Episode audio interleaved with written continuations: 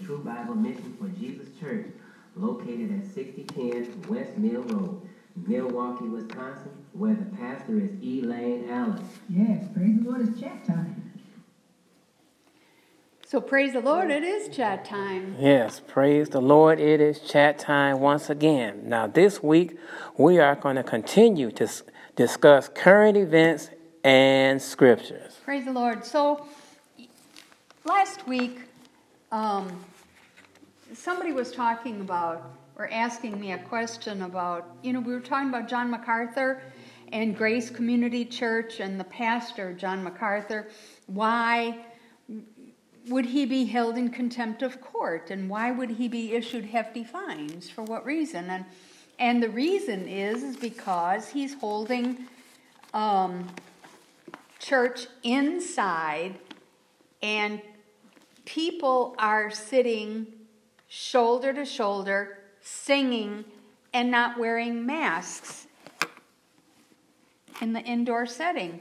And they say that you know, they are free to have service outside, but they can't accommodate the number of people that they can inside. And so I just wanted to clarify that this week that Okay, but I guess that's it's, it's now becoming an issue of the separation of church and state. I think that's what the problem is becoming because I, I imagine based upon how a person worships the Lord, you know, then a person there's, there's like a this thin this line. very controversial. Right, very, very there's, controversial. There's a thin line saying you can't sing uh, praises to the Lord, you know. So this week I, I saw an article about John MacArthur, and it says we received a letter with a threat that we could be fined or I could go to jail for a maximum of six months, MacArthur said on Fox News.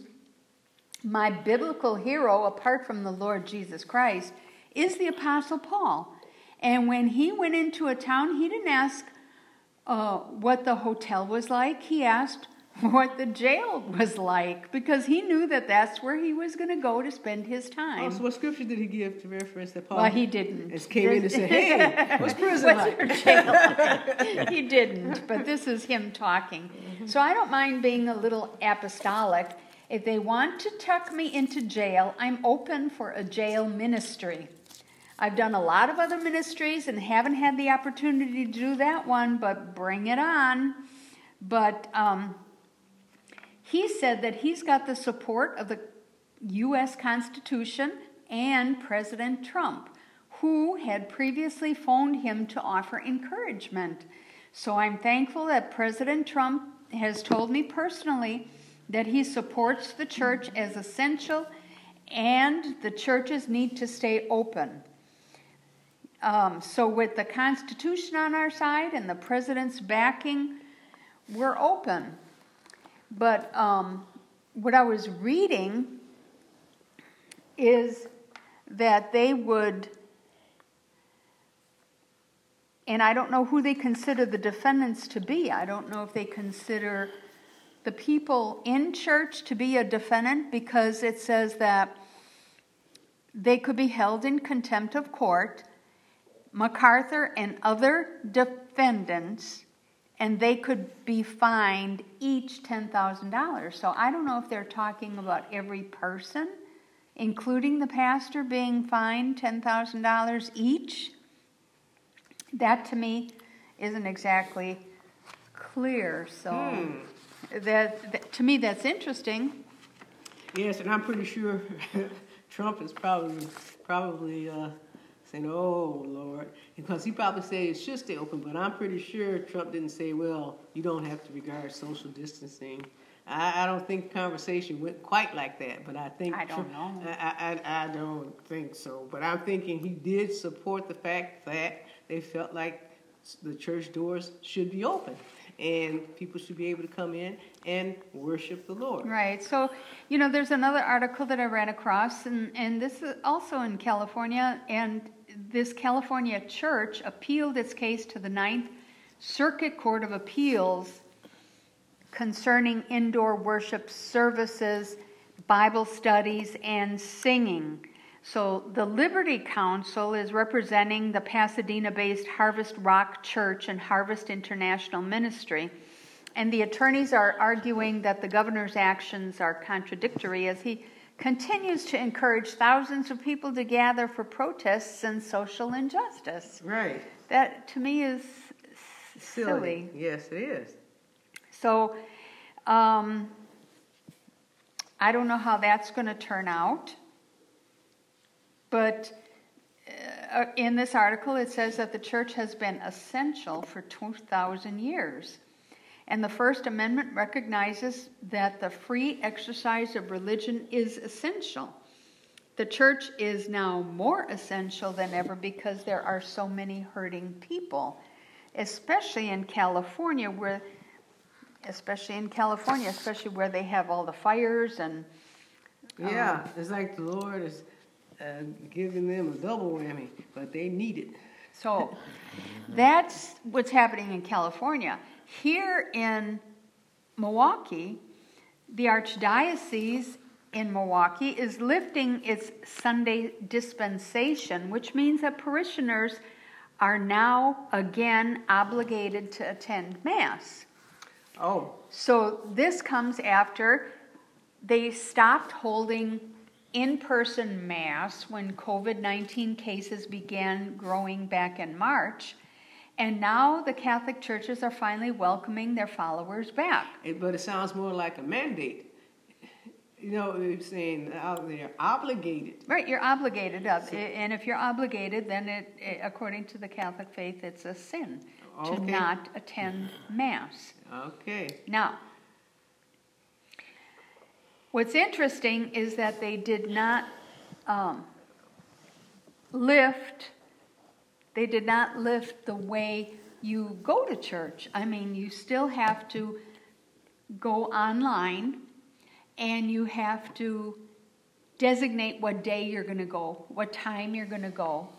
And then they limit the seating, and you have to, again, wear masks. So what if And what if the seating to- capacity is met? Then what do you do? You can't, you're out of Then luck. you sinned. I guess so. it's so crazy. I guess so. I mean, uh, my uh, someone I know was talking to uh, a parishioner at a Catholic church, and she was saying she went once. It's an elderly lady, and you know the elderly people surely really want to go to church. But she said she went once and she didn't like it and she didn't go back because it's such it's so inconvenient the way they have you do it. And then you can't sit, you have to sit six feet apart and they have every other pew uh, closed off and you can't go anywhere. You have to be escorted in and out and you have to be you have to wait how they do communion because the priest will go to you. You can't go up to the to the priest to get communion. Um, It's not like having service. I think when they go, right, they don't feel ex- like they had and that's service. exactly what she said. It doesn't feel like it used to feel like going to church. It didn't feel like it at all. So she said she didn't bother to go. So I don't know. So they say come back to church, but You better come back to church, is what they're saying. but. I, I mean, so they they're putting they put out a lot of videos online and on YouTube and and um, you know we're morally obligated to celebrate the Sunday Mass, but for us Catholics, that obligation, that commandment, if you want to say it's a joy, it's our food, said this one priest, Father Bustos. Um, but I don't know how you can do it just the way you used to do it if you have all these rules and regulations. Um, you know, they say they, they want to make sure that they're providing a safe space for everyone, providing a mask if someone forgets one, say hand sanitizer. Eh, You know, they cordon off the pews. They use ta- even taped crosses on the floor to remind those coming up. You know, it's like confusion, inconvenient. So I don't know. I don't know. You know, of course, you know that just that uh, mandate is lifted for those that are ill, you know, or they or their health is compromised. right, and it should be lifted for, And if you're a care, and, and if you're a caregiver of someone, and it should be lifted for for full houses. Like if, if they're packed to capacity and you tried to get in, you couldn't. It should be lifted for those individuals as well. So I don't know what, what that's all about. Um, I, I, I don't understand unless, and I hate to say this, but unless it's because they're not getting as much, as many donations as they used to.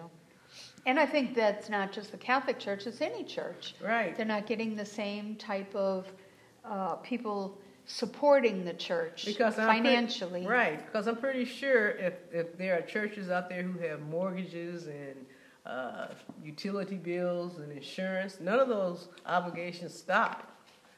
And so they probably are hurting.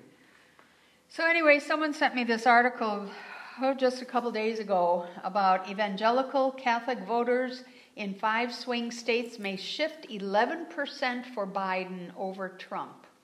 And there was a survey, I don't know, Why? Evangelical saints, why? you know, not that, not that the data is made up of responses from 1,430 respondents who are registered to vote and reside in one of the five swing states Florida, Michigan, North Carolina, Pennsylvania, or Wisconsin. And they were interviewed between August 11 and August 26. And the survey was designed and a- analyzed by a team of behavior, behavioral, I can't talk today, scientists representing institutions such as Duke University, University of Maryland, University of Southern California, and University of North Carolina. Um, so they say that the election is currently on track to produce an 11% swing toward Biden compared with the 2016 among evangelicals and Catholics averaging across. I don't know. You know, I don't know what you can take Right, I mean, this. not that Trump is such a great choice, it's just that Biden is so much worse. I listened to the um, commercials that Biden has, and I have to pause when I hear him say that he's going to make every, and he doesn't say it in those exact words, but essentially what he's saying, he's going to make everybody wear a mask, not I forget how he puts it. He puts it like it's a patriotic duty to do it. And there are some, and then he would shut down everything until the virus disappears. And I'm thinking, what about the poor people who can who are barely surviving now? Right. I mean, does he? I, He's making this pandemic uh, such an issue. He's blowing it all out of proportion. And then what kills me is they actually blame Trump for the spread of the uh, pandemic. You know, they're saying, well, he, he should have done more. He should have done this. I'm thinking, you, You know, this is my opinion. That's Every time I hear a commercial, responsibility. every time I hear a commercial, I think to myself, I don't want to hear about the pandemic.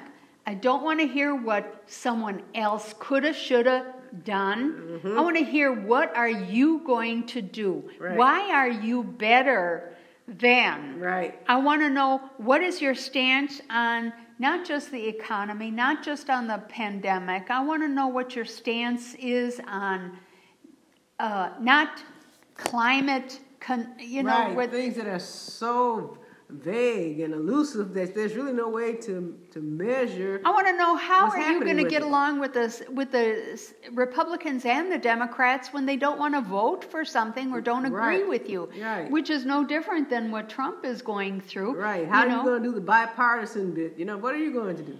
I mean, so for example, Trump said, I'm giving everybody, uh, what, what, what was that? Uh, unemployment, he said, $600, and the state was supposed to, six, seven, eight, I forget how much he said, 400, and the state was supposed to make up the, the rest of it. But it, it, how did it pass?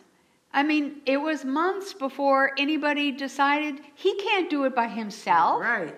The president can't do it by himself. and if it's Biden Congress. becomes president, neither will he. Congress has to. Who who says okay for the money? That's what I'm saying. Not about- the president. That's why I'm saying. That's why I distrust any seasoned politician who gets up and says what they're going to do, knowing they don't have the authority or the influence to do it. They lie.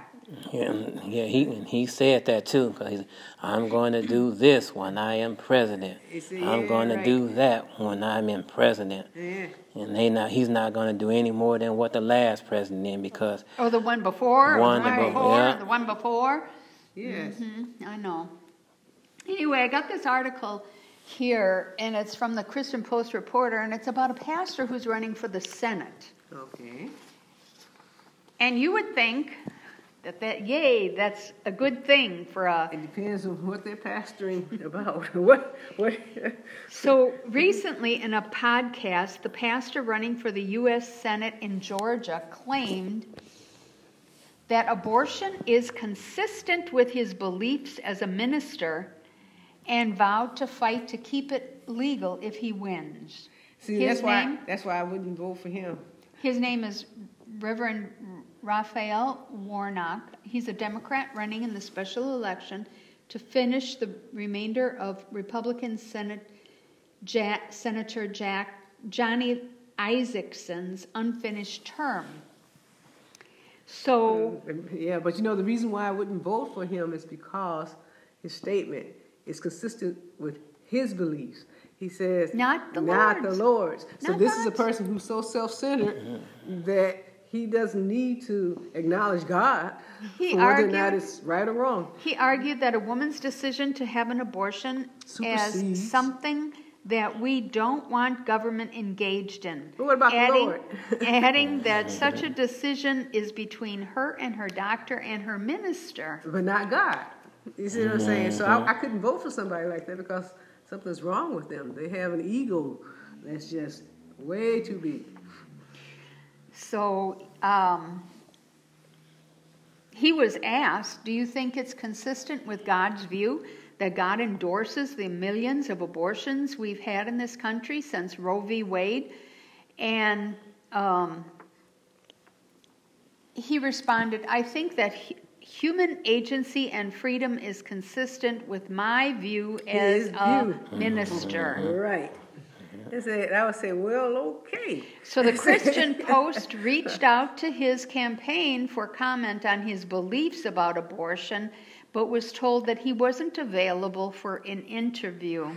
No, because he would probably come out sounding crazier than what he already is. So they're probably avoiding mm-hmm. you know, having contact with any uh, newspaper or any social media. It says, I'd like to know what the what book the candidate uses as the foundation for truth and their guiding principles. None. Tony Dungy, a Hall of Fame National Football League coach, wrote in a tweet it couldn't be the Bible. No, right. He none. He I don't even know if he opens it. he said, read Psalm 139. Here's part of it, Dungy added. If you believe the Bible is the Word of God, you can't read this and conclude that God doesn't view a baby in the womb as a life. Right. So, I don't know. I, I, you don't even know your ministers, your preachers. Right. You don't even know what they personally believe in. They can be up there telling, and really, there you have to know the church that you're attending, yes. and you have to know Those the minister among you because they can tell you anything. Right. I mean, in the Catholic Church, I was always, when I was a little girl, I they would have such fire and brimstone. Uh, sermons. I mean, it would scare you. They, it really put the fear of God in you, and you mm-hmm. were so afraid. And then, as you get older and time goes on, you realize that it's it's not the same. They tell you don't drink, but yet they they're alcoholics. The priests they tell you don't have abortions, but yet they don't condemn you for having an abortion. You know, it. I, right, and don't divorce, but you can get an annulment.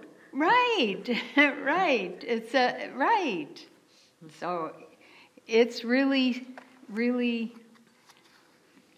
important for everybody to know what the church stands for, what the pastor stands for, what are the personal beliefs. Right. You know, so I don't know. I mean, it, it takes some prying, some digging, but you can find out. You can find out. Here I have a, I don't know if I'll be able to finish this, but there's an article um, on the Christian Post Reporter. And it says there was an atheist TikTok user that says that she came to Jesus after watching Christian videos on the app. And there are a lot of people praising God after a TikTok user said she was once an atheist but has since come to God due to the Christian content of the popular app exposed to her. She identifies herself only as Felicia, and she posted an emotional video um, it says the user pleaded with her followers for help because she was feeling conflicted after identifying as an atheist for so long. Now I'm really confused because all I all I see are videos about God and Jesus and I actually prayed the other night and I don't know why. I guess I need help because I just don't know where to start.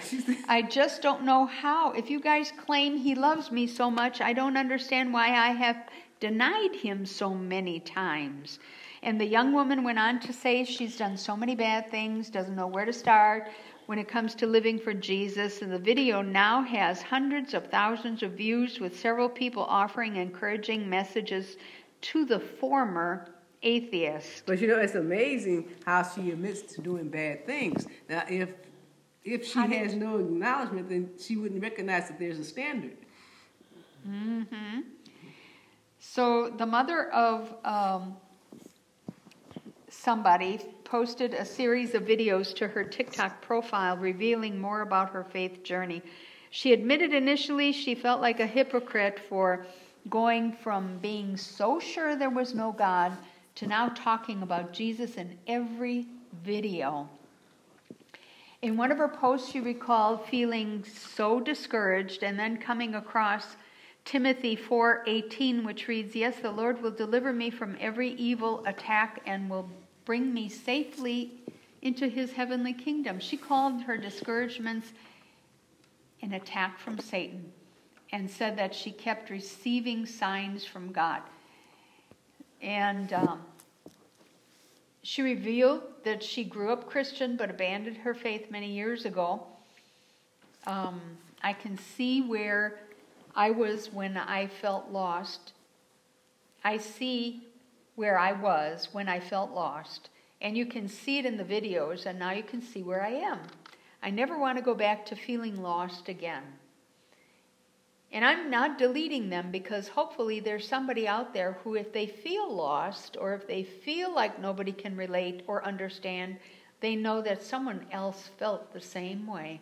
Right, and I, am surprised. What I liked about TikTok when it first started out, it's like it, it was really open, and then somehow I think they've inserted algorithms and they try to control what what uh, videos some of the people actually get to see. And because of that, I've, I've unloaded it twice, taken it off twice because of the way they've gone about it. So I don't know how it's going to survive in the future. I have no idea. Well, I don't know either, but what's interesting is that um, it's all about where your heart is. Right. Because if your heart is in the right place, God can reach it. Yes. Yes, praise the Lord, and let everything that hath breath Praise the Lord. Today's verse of the day comes from Ephesians chapter 5, verses 1 and 2. Be ye therefore followers of God as dear children, and walk in love, as Christ also hath loved us, and hath given himself for us an offering and a sacrifice to God for a sweet smelling Savior. Now, ain't God all right? God is all right. Praise the Lord. Last week's food for thought was what happens to a person who trusts in the Lord and has hope in the Lord? And the answer is he is blessed and will prosper. That answer can be found in Jeremiah chapter 17, verses 7 and 8, which reads Blessed is the man that trusteth in the Lord and whose hope is the Lord. For he shall be as a tree planted by the waters and that spreadeth out her roots by the river, and shall not see when the heat come, but her leaf shall be green, and shall not be careful in the year of drought, neither shall cease from yielding fruit. This week's food for thought is at the marriage feast in Cana, who told Jesus there was no wine? Hint the Bible. And that's food for thought.